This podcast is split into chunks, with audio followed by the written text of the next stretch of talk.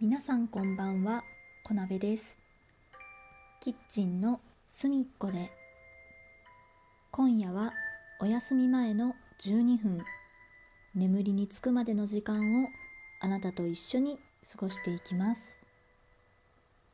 さて、お休みの準備はできていますか？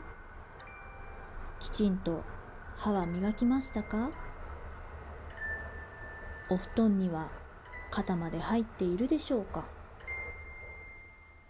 まだ準備ができていないよという時は待っているので、ちゃんと準備をしてから戻ってきてくださいね。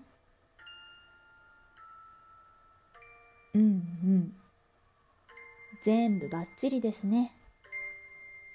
それじゃあ、あなたが眠れるように羊を数えてあげましょう。ゆっくり数えていきますから、目を閉じて、心の中で一緒に数えてみてください。羊が1匹、羊が2匹、羊が3匹、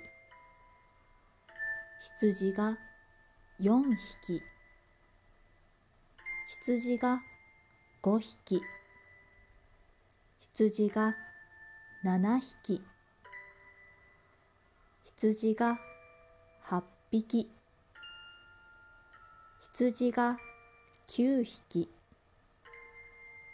羊が10匹。さて、どうでしょう？眠たくなってきましたか？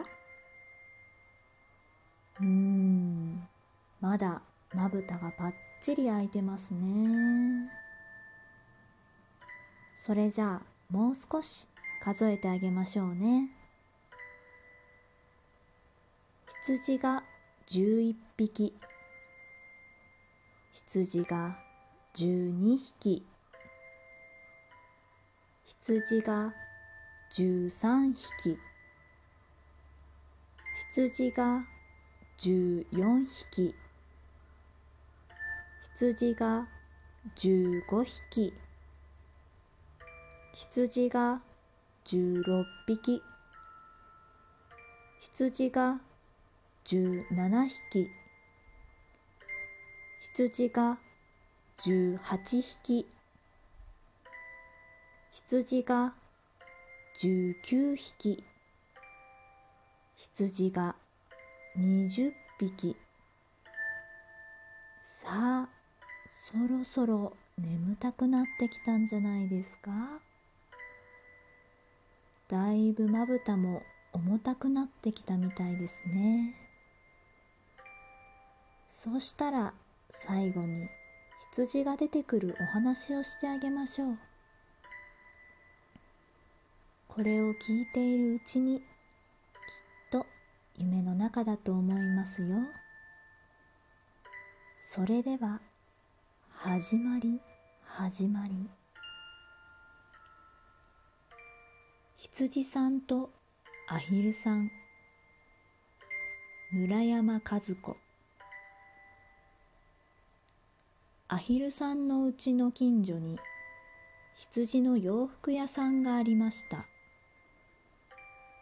アヒルさんは学校から帰ると、毎日羊さんのお店へ行って、羊さんがミシンで洋服を縫うのを見ていました。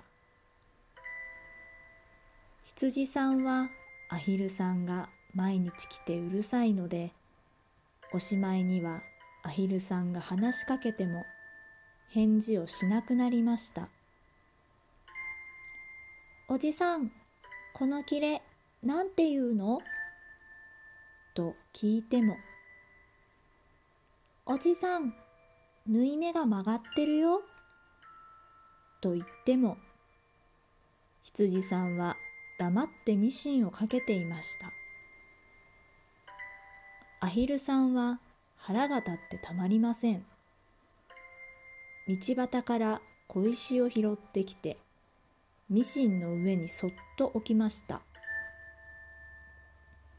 羊さんはアヒルさんの方も見ないで、その小石をポンと外へ捨てました。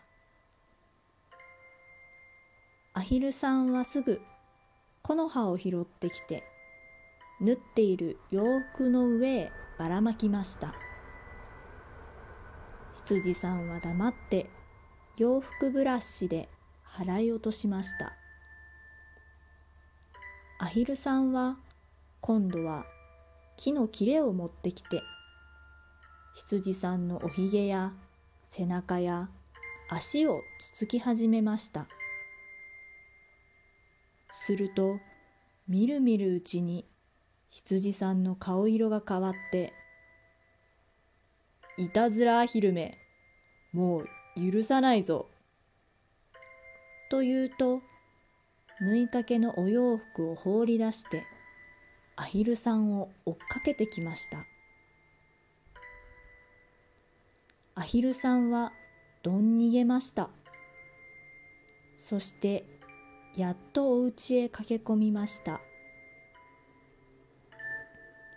お母さん、僕、今、変な羊さんに追っかけられたの。そこで、捕まりそうになったの。と、アヒルさんは息を切らして言いました。そうかい。よく気をつけないと、悪いやつがいるから。と、お母さんは頭を撫でてくださいましたが、アヒルさんの胸はいつまでもドキドキしていて、これおやつだからお上がりとくださったお菓子も喉に通りませんでした。洋服屋の羊さんはやっぱり毎日ミシンをかけていましたが、もうアヒルさんは来なくなりました。しかし、やれやれ、せいせいした。と思ったのは2、3日の間で、なんだかやっぱりアヒルさんが来ないと寂しくなってきました。アヒルさんは学校の行き帰りに、羊さんのお家の前を通りますが、小さくなって脇を向いてこそこそ通りますので、呼び止めることもできません。アヒルさんや、アヒルさんやと大きな声で呼びますと、アヒルさんはカバンを抱えてどんどん逃げていってしまいました。羊さんはがっかりしましたが、そのうちにとてもきれいな洋服を1枚縫ってアヒルさんの家へ届けて、また遊びに来るようにお母さんに頼みました。そして、そんなにミシンが好きならお弟子にしてあげようと言いました。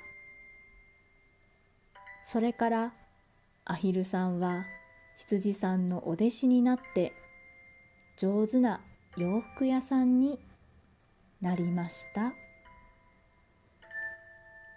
おしまい。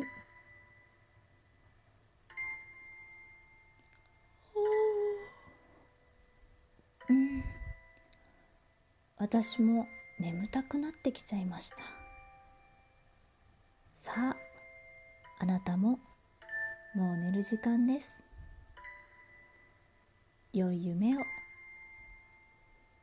おやすみなさい。